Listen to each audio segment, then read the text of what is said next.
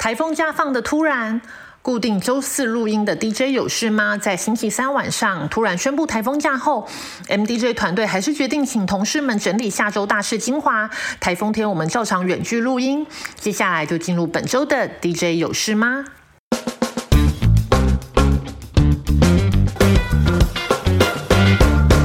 在美股的部分，根据永丰金美股分析师指出，近期美股大家都在等待第二季财报的公布。到目前为止，只有2个产业在财报后股价有明显上涨的，一是金融，一是旅游股。不过最指标的一定还是 NVIDIA。不过 NVIDIA 的财报日比较特别，会是在8月23号才公布财报，不是现在这个最热门的时段。所以投资人务必要牢记8月23号这个日期，这份财报肯定对全球股市都会有很关键的影响。永丰金也认为，因为目前最热的议题还是财报，股价会因为财报表现波动很大。那要怎么样进行操作呢？永丰金也给了一个投资心法哦，大家可以检视一下手上的持股在财报日的表现。以结果论来讲，如果股价是上涨的，那可以续报或加码。至于财报日如果是下跌的，该怎么办呢？可以多观察1-2天，例如第二天就止跌了，那其实状况就还算过得去。怕的是原本今年就已经涨很多，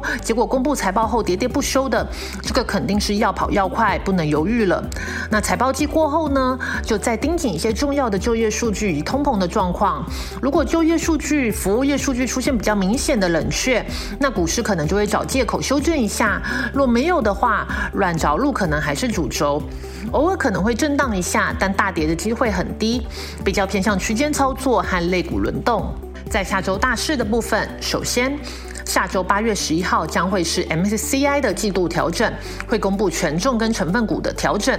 权重的部分变化应该不大，但成分股因为过去半年 AI 相关的个股涨势激烈，有助于权重提升。市场点名技嘉、世芯 KY、台光电、奇宏等等可能会纳入新的成分股。另外，下周碳权交易所将在8月7号举办开幕揭牌典礼，未来将透过交易平台的设置，促进碳权交易的价格发现功能，以及鼓励企业减少温室气体排放，创造减碳的诱因。相关的碳权概念股也渴望受到关注。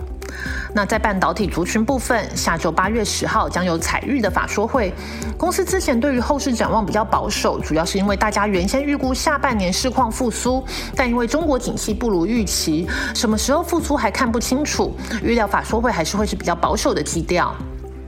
而在 IC 设计族群的部分，下周则是有联咏、智新、扬智、普瑞、瑞鼎以及敦泰的法说会。其中联咏、瑞鼎以及敦泰都是驱动 IC 的族群。以指标厂商联咏来看，市场普遍对于第三季传统旺季表现没有太多的期待，不过手机 AMOLED 的渗透率仍会持续提升，有望带动相关产品的出货量增。另外 TV 的需求有增加，有利于大尺寸的驱动 IC、TV SOC 的出货增加。整体来看呢，第三季营运有望小幅季增，而且是恢复年成长的轨道。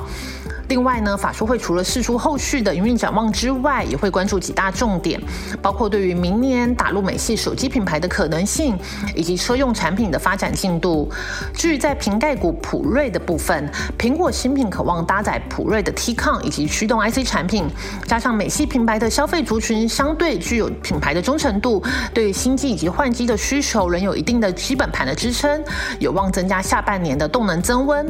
普瑞近年持续的推广 Tcon跟驱动 IC 的这个包裹销售策略也逐步发酵，对于和客户之间的紧密度或是增加市场的份额都有帮助。在电子大厂的部分，下周则有佳士达的法说。因为资讯产品消费金融市场回升，但商用市场因为企业资本支出疲弱，公司预期今年是一季比一季好，第三季应该有机会优于上季，下半年可望优于上半年。另外，医疗事业仍是今年成长动能最佳的项目，医院挂牌上市进度将是持续是法说会的焦点。网通事业短期有客户调节的压力，但长线来讲，美国网络基础建设的需求与全球频宽升级趋势仍将会是提供稳定的动能。在电信族群的部分，8月9号以及8月8号分别是远传还有中华电的法说会。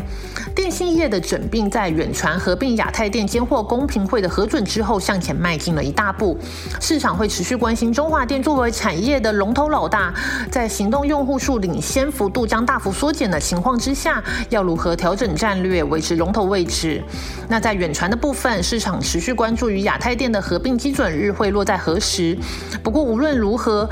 远亚并带来了频谱以及用户整并乃至于到发挥纵效的时间，理论上是要到2024年了。另外，下周8月7号有 IPC 厂商龙城电的法说会。龙城电主要产品是强固型电脑，在国防、汽车检测维修、新能源应用、工业自动化、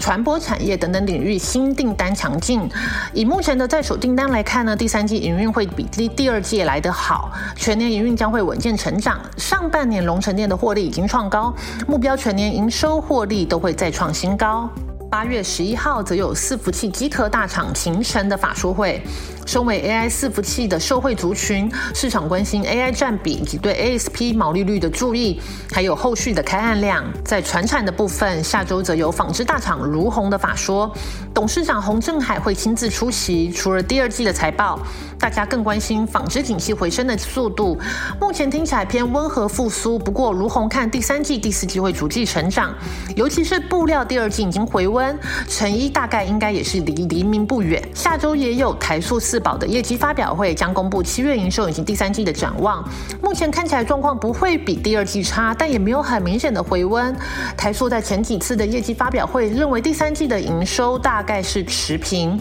台化、南亚第三季营收有机会是回升，但据线上记者表示，最近塑化的报价第三季已经开始看到止跌甚至小涨，市场期待产业落底的趋势会越来越明确。在生技族群的部分，下周讯联股票代号1784将举办媒体参序。近期呢，因为次世代的基因定序要纳入健保，旗下的讯联基因数位，它原本的名字叫做创元，开始比较受到关注。纳入健保有助于检测量的增加，提高抗癌药物用药的精准度。另外，下周也有钻石生技的上市前记者会，因为这是创投上市的首例，市场的讨论度不小。公司的股东背景包括富邦、台新集团、润泰集团、中天集团，主要营业是以投资国内外的生技公司为主，包括合一、唐基、新药、永生生技以及以色列的生技公司等等在内。8月7号还有一个记者会，库德科技将发表电动物流车底盘。库德科技股东包括施正荣、童子贤、翼龙电、友达等大咖，期望结合台湾 ICT 产业以及机电、机构、电子及能源科技合作，打造弹性化、模组化的产品组合。这种白牌的做法与鸿海集团的 MIH 联盟颇为相似。记者会应该会有更多营运细节的公布。在新股的部分，下周将有新零售解决方案服务商腾云股票代号6870的上柜前媒体查叙。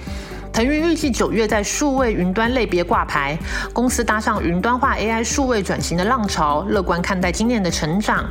公司拥有海内外指标百货公司、大型零售、量贩超商等地基市场，业务量能逐渐扩展至大型的餐饮连锁品牌、娱乐设施、商圈市集、线上电商平台等多元形态。今年营收仍可望维持去年约20%的成长。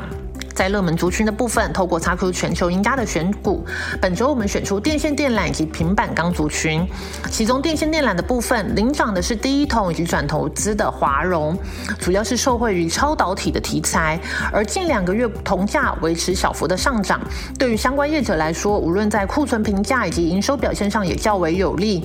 而在平板钢族群的部分，近期则有不少的利多消息，包括煤铁等原物料成本位在高档，那亚洲厂宝安钢、合进钢以及台湾的中钢、中宏、业辉，8月的钢价都开出平高盘。中宏7月的出货量月增2%，显示需求回补，市况正回温。而且中国官方命令钢厂减产，上半年供过于求的状况可望改善。国内的钢铁厂主管也表示，8、9月的钢市预估会稳健向上。以上就是本周的 DJ 有事吗？台风天不管有没有放到台风假，大家若有必要出门，还是要多加小心。那我们就下周见喽，拜拜。